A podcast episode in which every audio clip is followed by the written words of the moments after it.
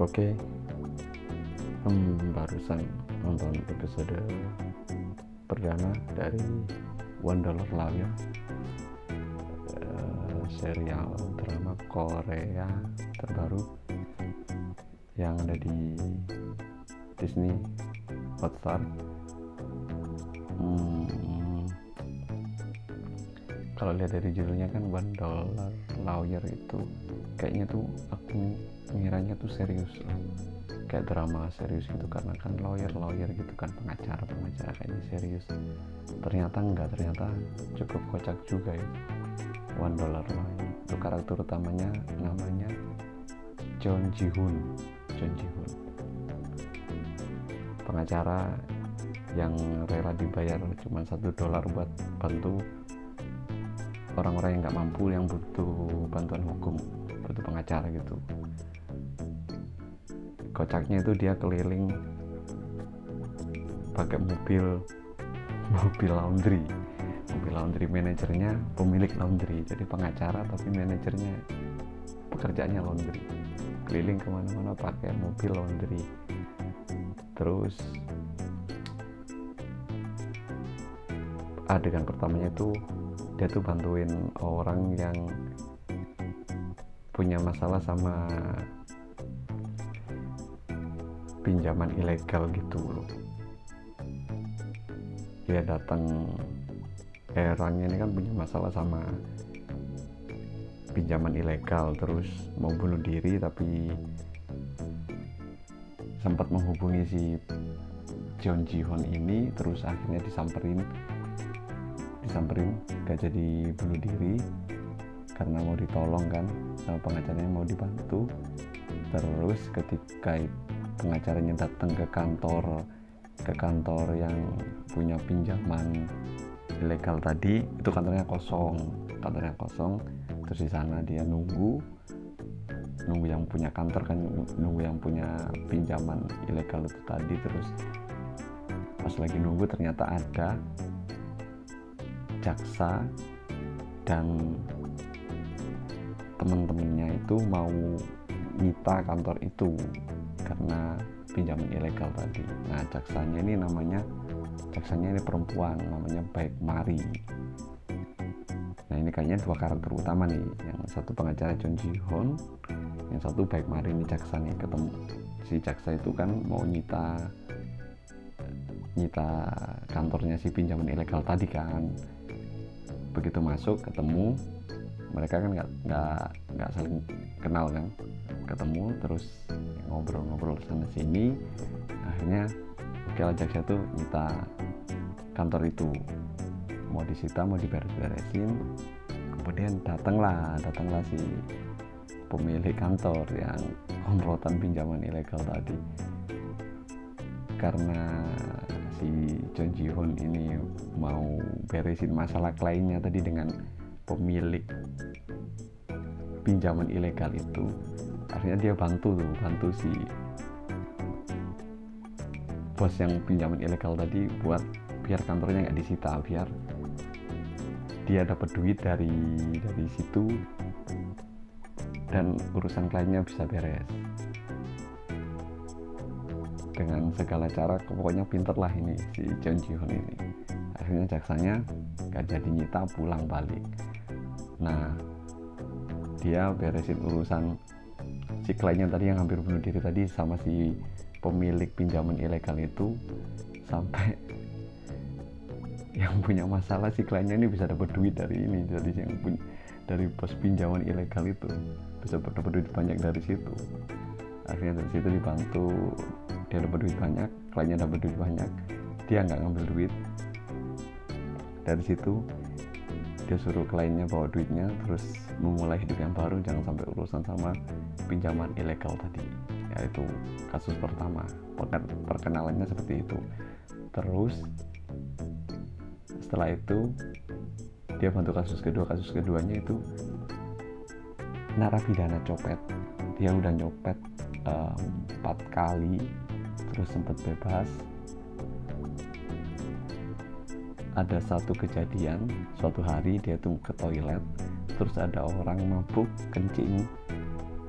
Karena mabuk habis kencing dia kayak mau jatuh gitu loh. Terus dibantu ditolong sama si narapidana pencopet tadi yang udah bebas nih. Tapi track recordnya dia udah nyopet empat kali karena dia udah bebas. Dia udah bebas terus pas ke kamar mandi tadi ketemu orang kan lagi mabuk habis kencing orangnya mau jatuh dia bantu dia tolong tuh. Dia tangkap ternyata si narapidana mantan mencopet tadi itu kan nangkep nolong. Nah yang ditolong itu ngerasa dia mau nyopet karena dia megang dompetnya. Teriak-teriak lah dia minta tolong ada pencopet segala macam. Akhirnya si pencopet ini ditahan kembali. Nah suami suaminya. Pencopetnya kan laki-laki istrinya istrinya minta tolong sama pengacara sih. John Ji Hoon itu tadi buat bantu suaminya ini. Ini cukup apa ya cukup cukup mengharukan. Ya. ternyata si bapak yang mantan pencopet ini anaknya tuh masih kecil dan punya penyakit jantung. Tinggal tinggal dirawat di rumah sakit. Gak bisa ketemu karena jarang ketemu. Ayahnya karena ayahnya kan sempat ditahan kan. Jadi si anaknya ini cuman hidup sama ibunya terus ibunya juga kerja di toko cemilan gitu dan kerjanya juga ketika kalau anaknya lagi tidur. Jadi pokoknya kondisi yang sangat mengharukan sekali hubungan antara orang tua dan anak ini cukup ya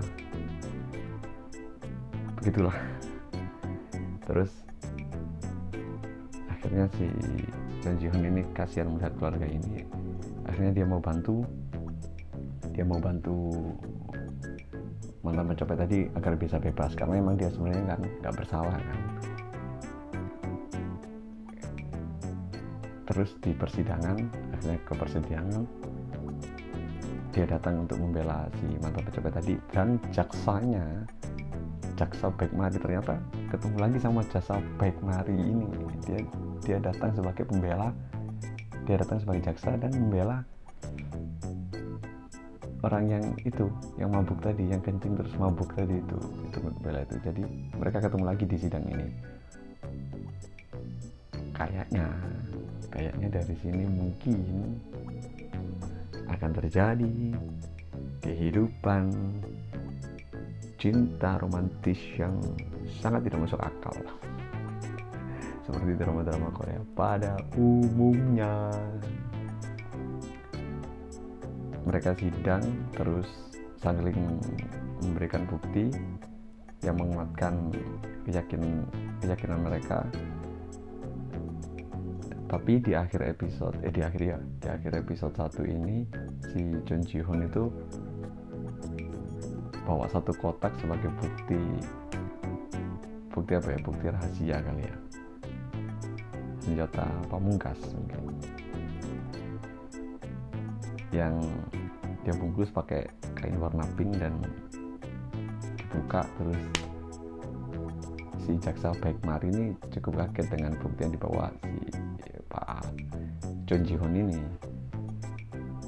Tapi isinya apa belum tahu karena setelah itu episodenya berakhir sudah episode 1 besok nonton episode 2 besok besok lagi kita nonton episode 2 sejauh ini sih seneng ya uh, lucu juga sih sebenarnya. Banyak kejadian-kejadian yang cukup kocak.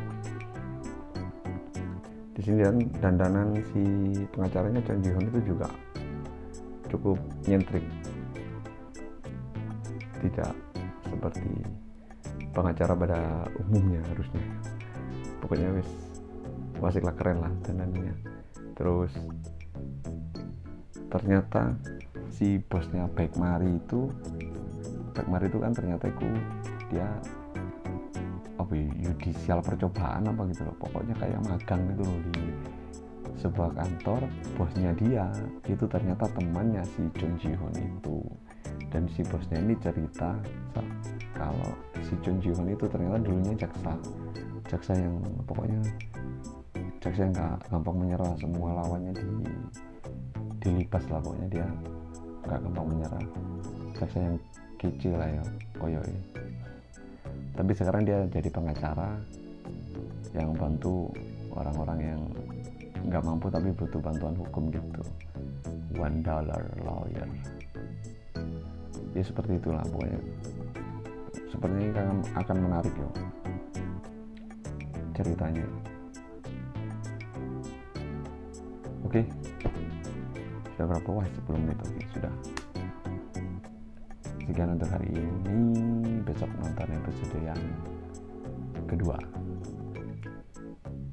Ciao Thank you.